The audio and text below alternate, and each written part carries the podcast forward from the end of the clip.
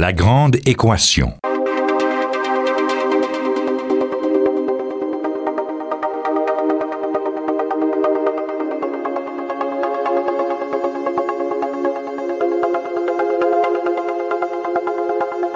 Ici Normand Mousseau. Bienvenue à La Grande Équation. Aujourd'hui, des mathématiques contagieuses.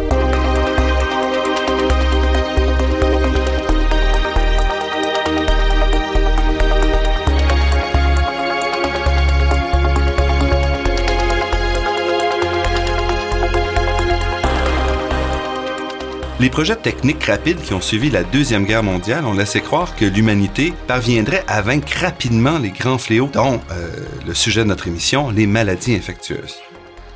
En effet, avec la généralisation des systèmes sanitaires, le développement des antibiotiques, la mise en place de vastes programmes de vaccination, on était certain au début des années 1960 de pouvoir rapidement éliminer les maladies infectieuses de la malaria au choléra en passant par la pneumonie, la gonorrhée, qui frappait la planète entière. Malgré des progrès importants, force est de constater 50 ans plus tard que ces maladies sont toujours avec nous.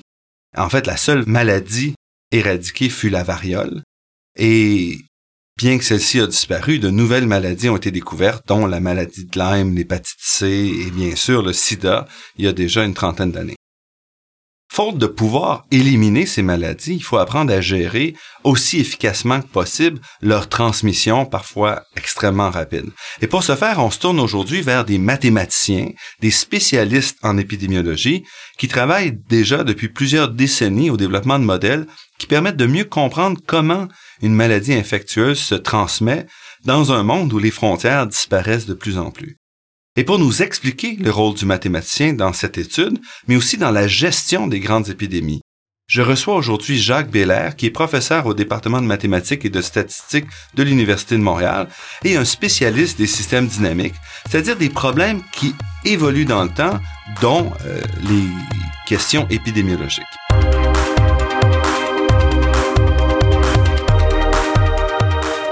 Jacques Bélair, c'est un plaisir de vous accueillir à la Grande Équation. Je suis très heureux d'être ici. Pour commencer, ça serait bien de clarifier un petit peu le sujet de l'émission. Euh, comment est-ce que vous définiriez les termes épidémiologie et épidémie? Bien, l'épidémiologie, c'est l'étude de, la transmission des maladies infectieuses, de leur évolution dans le temps. Comment est-ce que le nombre de patients qui sont touchés par une maladie apparaît? Comment est-ce que la maladie est transmise d'un patient à l'autre? Et une épidémie, c'est une euh, maladie présente dans une grande population. Donc, euh, quand elle est présente en suffisamment grand nombre, ça dépend des contextes dans lesquels euh, on parle, mais c'est quand une maladie est suffisamment grande en nombre de patients atteints qu'on parle d'une épidémie. Et les mathématiques de l'épidémiologie, bon, qui sont pas vraiment quelque chose de complètement nouveau. on dit que la première théorie ou le premier modèle d'épidémiologie remonte déjà à 1760, il y a 250 ans, avec un premier modèle pour le développement de la variole qui avait été proposé par un mathématicien, physicien, médecin français, Daniel Bernouillier. Oui, en effet, c'est les premiers exemples historiques dont on parle toujours, d'un mathématicien qui avait aidé les, autorités de santé publique à, comprendre un peu la maladie, mais c'était d'une manière euh, plutôt euh, ad hoc. En fait, le, premier exemple euh, plus poussé qui est apparu, c'est au début du 20e siècle, où à l'inverse, c'est deux médecins qui ont décidé de faire des mathématiques. Donc, deux médecins britanniques qui s'intéressaient à la malaria en Inde dans les années 20. Et leur modèle à ce moment-là, c'était d'essayer de décrire quoi exactement? C'était de voir comment on pouvait euh, décrire l'évolution de la maladie. Et en fait, un des problèmes principaux quand on essaie de décrire mathématiquement, c'est de voir le nombre maximal de patients qui va être euh, atteint par la maladie, euh, voir l'évolution en fonction du temps. Comme vous l'avez dit, les systèmes dynamiques essaient de décrire euh, des phénomènes en fonction du temps, de la manière dont ils évoluent. Donc, c'était cette approche-là qu'avaient pris les deux médecins britanniques. Et ça a été utile ou ça, ça fonctionnait? Oui, en fait, les, les, modèles qu'eux ont, ont, mis sur pied sont la base de la majorité des modèles qui sont encore aujourd'hui utilisés. Donc, plus sophistiqué maintenant, différentes variantes. Mais euh, fondamentalement, c'est la même approche, c'est les mêmes concepts qui sont introduits, c'est le même mécanisme de description qu'on emploie. mais dans un contexte plus spécialisé, plus sophistiqué. Quand on parle justement de modèles mathématiques, qu'est-ce qu'on met dans un modèle qui décrit euh, une épidémie? En fait, ce qu'on essaie de faire, c'est de représenter par groupe les différentes catégories de patients. Donc, on va essayer de regrouper dans un même groupe euh, les patients qui sont susceptibles, les patients qui sont infectés, ceux qui sont... Susceptibles, c'est-à-dire qui, qui, sont peuvent, plus... qui peuvent euh, contracter la maladie. A priori, avant que la maladie apparaisse, l'ensemble de la population est susceptible. Donc, tous les gens peuvent atteindre, avoir la maladie. Ensuite, à mesure que ça apparaît, on se met à distinguer les gens qui sont d'abord infectés, qui peuvent ou non présenter des symptômes, ensuite infectieux, ceux qui transmettent la maladie, ceux qui en guérissent, le cas échéant, qu'on appelle euh, en anglais récupérer, qui ont recouvré la santé. Et dépendant des maladies, après avoir euh, été euh, guéri de la maladie, on peut de nouveau la recontracter et donc on redevient susceptible. Donc, c'est des grandes catégorisations d'individus dans la population. Donc ici, on parle, on se divise, puis ensuite, il faut voir comment la maladie va passer oui, et là, à l'autre. Ce qu'on se donne ensuite, c'est des règles. Et bon, l'art et la technique et la science de la modélisation, c'est de mettre sur pied et de décrire des règles de transmission, des règles d'évolution d'un groupe à l'autre qui soient conformes à la réalité autant qu'on puisse la comprendre. Donc, en plus des groupes qu'on catégorise, on cherche ensuite à voir les règles qui permettent de décrire comment les individus passent d'un groupe à l'autre. Par exemple, les individus susceptibles, quelle fraction et dans quelles circonstances ils vont devenir infectieux. Les gens qui sont euh, infectieux, dans quelle mesure entre eux ils vont à nouveau infecter les gens susceptibles. Et quelles sont les règles d'évolution en fonction du temps qui permettent de récupérer de la maladie. Et une des difficultés, c'est que, bon, j'imagine quand on a développé les premiers modèles de malaria, l'avion n'existait pas. À ce moment-là, on développait des modèles très localisés. Oui, oui. Et maintenant, c'est plus, on peut plus faire ça. On voit, par exemple, dans le cas du STRAS, donc le syndrome respiratoire aigu sévère qui avait frappé euh, en 2004 la planète. Donc c'était parti d'un petit village chinois éloigné et en quelques semaines, ça avait rejoint la planète. En oui, en fait, les nouveaux éléments contemporains, c'est d'abord les moyens de communication qui sont développés comme rien de comparable au début du 20e siècle, lors de la mise sur pied des premiers modèles. Et, donc, on se retrouve avec des défis considérables dans la mesure où les mesures les plus... Euh, les premières mesures de contrôle de la maladie étaient les mesures d'isolation. Et dans la mesure où les moyens de communication sont tellement développés, ça devient de plus en plus difficile d'isoler et d'identifier les gens dans des sous-régions ou dans des localités très, très précises. Qui est encore possible au début du siècle de mettre en quarantaine une ville ou un village, ça. une Donc, région. C'est très difficile de pouvoir isoler et euh, dans une certaine mesure, euh, on a des bonnes indications dans les œuvres de fiction. Donc, c'est un cas où la fiction rejoint la réalité, si on peut dire. Un film intéressant de ce point de vue-là, c'est le film Contagion, où on parle du patient zéro, on parle des taux de reproduction. Donc, il y a des éléments techniques assez intéressants et assez réalistes, en fait. Et là, on voit bien que quand on parle de contagion, c'est les maladies transmissibles par contact euh, essentiellement incontrôlables. Et dans une large mesure, c'est un peu ce qu'on constate dans la réalité. Et, donc, euh, à l'opposé, ce qu'on se rend compte aussi, c'est que des mesures très simples, à basse technologie, peuvent avoir un grand effet sur l'interruption de la transmission de la maladie. Par exemple, les mesures simples comme le lavage de mains fréquent, éviter de donner les poignées de main, qui sont le vecteur de transmission euh, le plus courant, ça peut effectivement nuire à la propagation. Et donc, on a ce paradoxe où la technologie augmente beaucoup la possibilité de transmission et d'un autre côté, pour contrecarrer ça, on peut faire appel à des mesures de très basse technologie.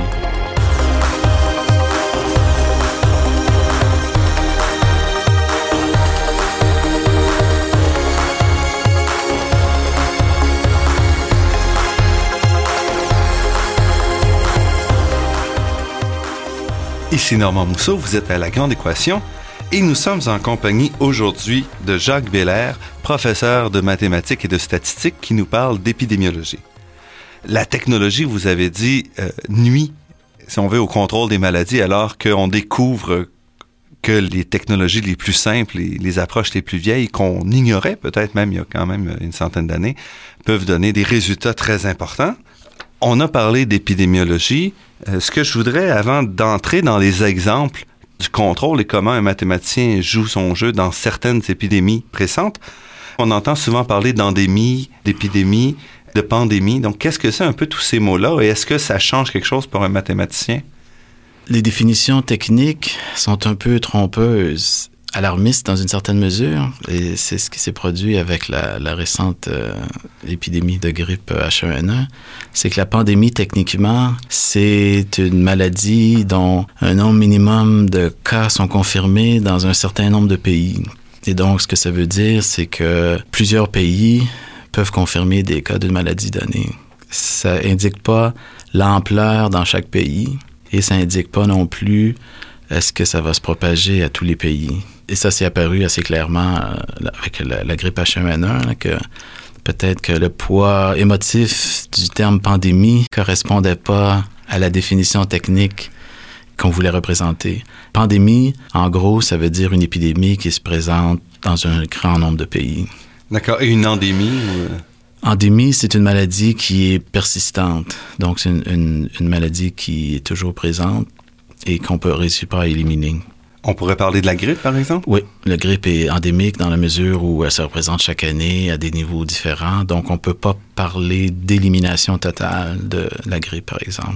Et je suis revenu tout à l'heure avec la question du SRAS, qui s'est propagé, je le dis très rapidement, et qui a causé quand même euh, à peu près 800 morts à travers la planète.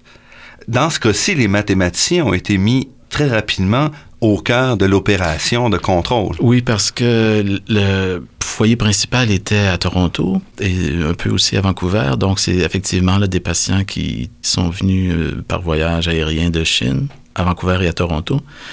Et au début, on constatait une très euh, rapide propagation de la maladie. Et donc, les autorités se sont demandé s'il fallait euh, isoler ou de quelle manière on pouvait contenir la maladie.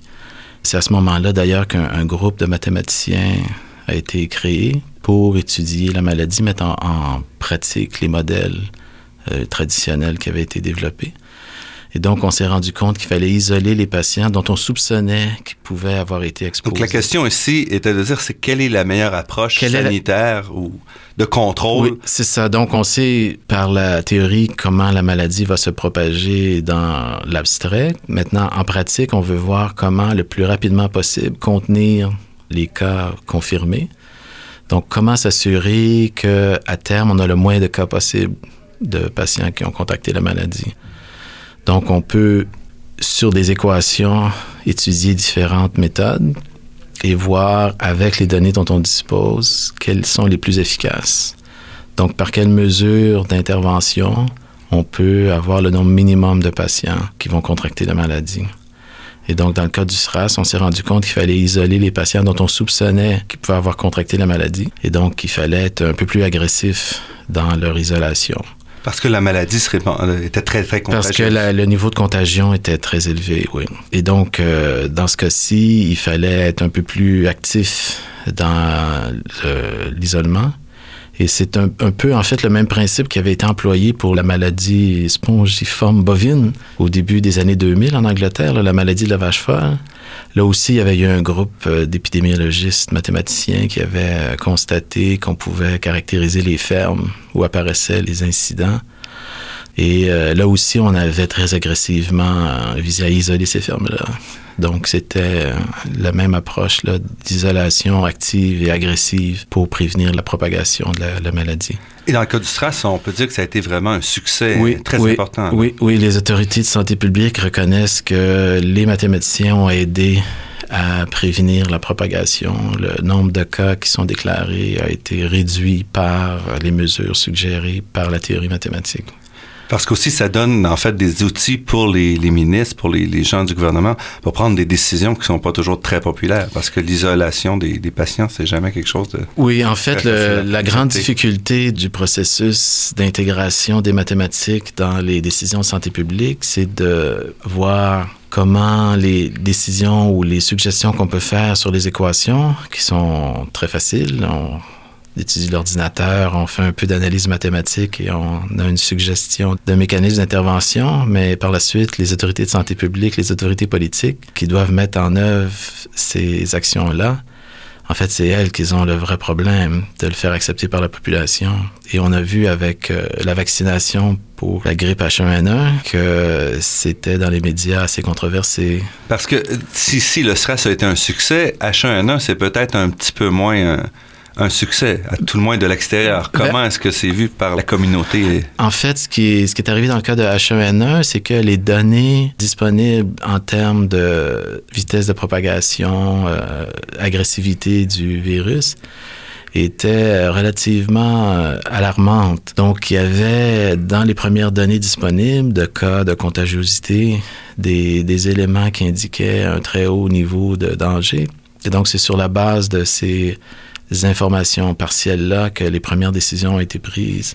Ce sont donc ces chiffres-là qu'on a mis dans les modèles. C'est ça qu'on a mis dans les qui, modèles. À ce moment-là, montraient une progression très importante et des risques extrêmement élevés ça, ça. pour la planète. Et donc, euh, on a vu des difficultés potentielles. Bon, par la suite, effectivement, il s'est avéré pas de la même ampleur que ce qui avait été prévu dans les scénarios du pire. Mais encore une fois, c'était la décision des autorités de santé publique, des autorités politiques, de plutôt privilégier une intervention agressive qui finalement a fait un peu chou blanc, là, selon ce que les médias en rapportent, et euh, l'impression générale mais à ce moment-là, est-ce que euh, les mathématiciens, les modèles étaient déjà, indiquaient déjà, par exemple, ça, ça s'est passé à l'automne 2009 en bonne partie. Est-ce qu'on avait déjà une indication que les, les moyens mis en œuvre étaient démesuré ou on cherchait quand même? Non, on cherchait encore. En fait, c'est au printemps dans l'hémisphère sud qu'on a eu les premières données. Et ça, c'était. Les données préliminaires étaient inquiétantes. Et à mesure que ça avançait, les scénarios divergeaient. Mais en fait, le, problème, c'est la vitesse de réaction de l'appareil de déploiement pour la vaccination. Et donc, on a des délais dans l'implantation entre le moment où on a un modèle théorique et la manière dont on peut faire les, les actions euh, réelles en termes de, par exemple, déployer les cliniques, euh, avoir une vaccination à très grande échelle, euh, décider des lieux d'administration. Donc, toute cette logistique-là n'est pas immédiate, n'est pas instantanée. Et donc, il y a un certain décalage qui nous oblige à prendre des décisions un peu euh, en amont du moment où elles doivent être déployées. Donc, c'est un peu la conjonction de tous ces effets-là pour H1N1 là, qui dans une certaine mesure, produit le scénario du pire.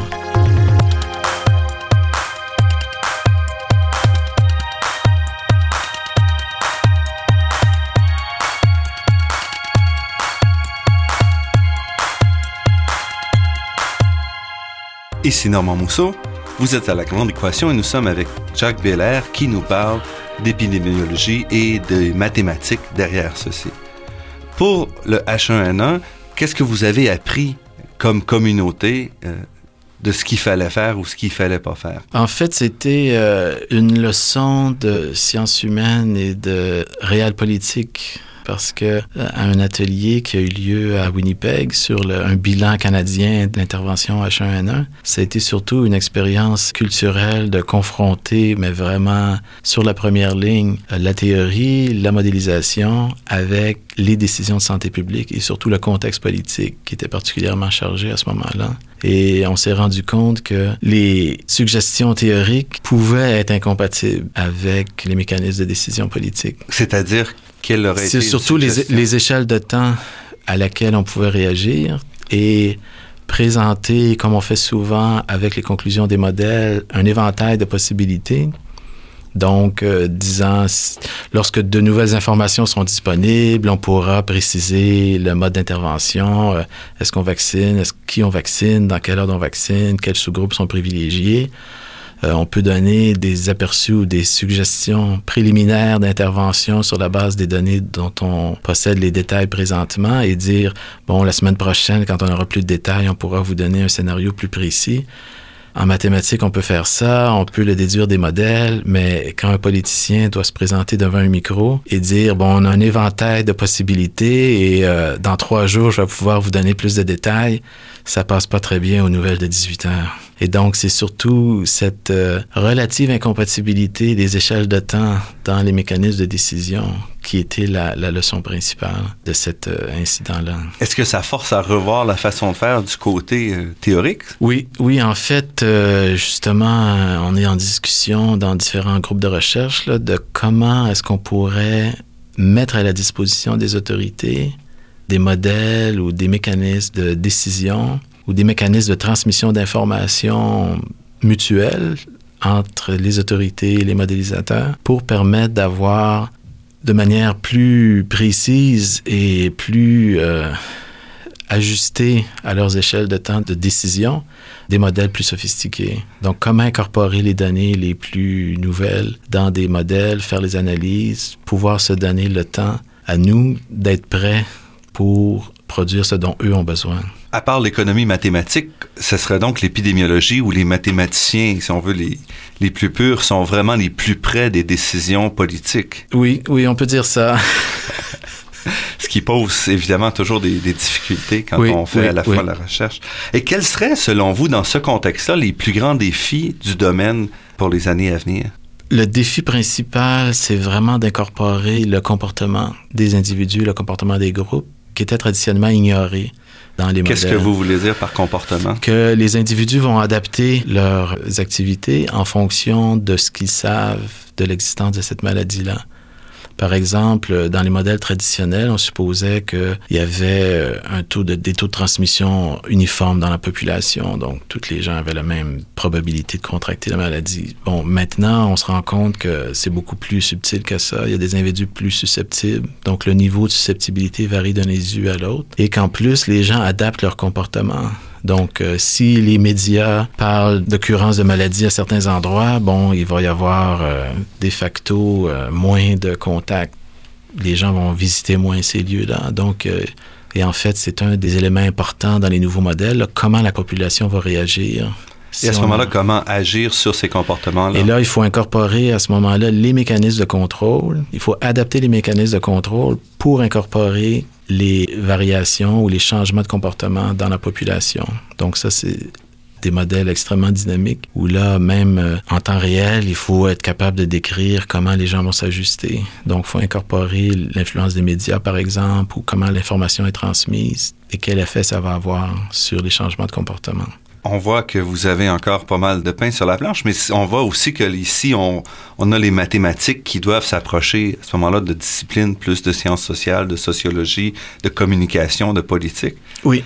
Ce qui fait quand même un bain assez. C'est un défi euh, extrêmement stimulant et euh, le grand intérêt du travail dans ce domaine-là, -là, c'est que n'en est pas prêt de manquer de problèmes à étudier. Jacques Belair, professeur de mathématiques et de statistiques à l'Université de Montréal, je vous remercie beaucoup pour cette entrevue. Merci.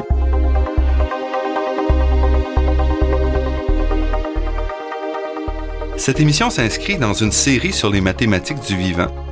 Les autres épisodes seront diffusés au cours de la saison et je vous invite à visiter le site Internet de La Grande Équation pour plus d'informations. Je remercie Daniel Fortin à la technique, Marc-André Miron au site Internet et Ginette Beaulieu, productrice déléguée. Je remercie aussi Athéna Énergie, fournisseur de gaz naturel et commanditaire officiel de la Grande Équation, pour son soutien à la promotion des sciences auprès du grand public. Cette émission est également rendue possible en partie grâce à la Fondation des chaires de recherche du Canada et de l'Université de Montréal. Vous pourrez réentendre cette émission en vous rendant sur le site internet lagrandeéquation.ca en un mot sans accent. L'émission est également disponible sur la page Université de Montréal de iTunes U. Ici Normand Mousseau qui vous dit à la semaine prochaine D'ici là, restez à l'écoute de Radio Ville-Marie pour découvrir votre monde sous toutes ses facettes.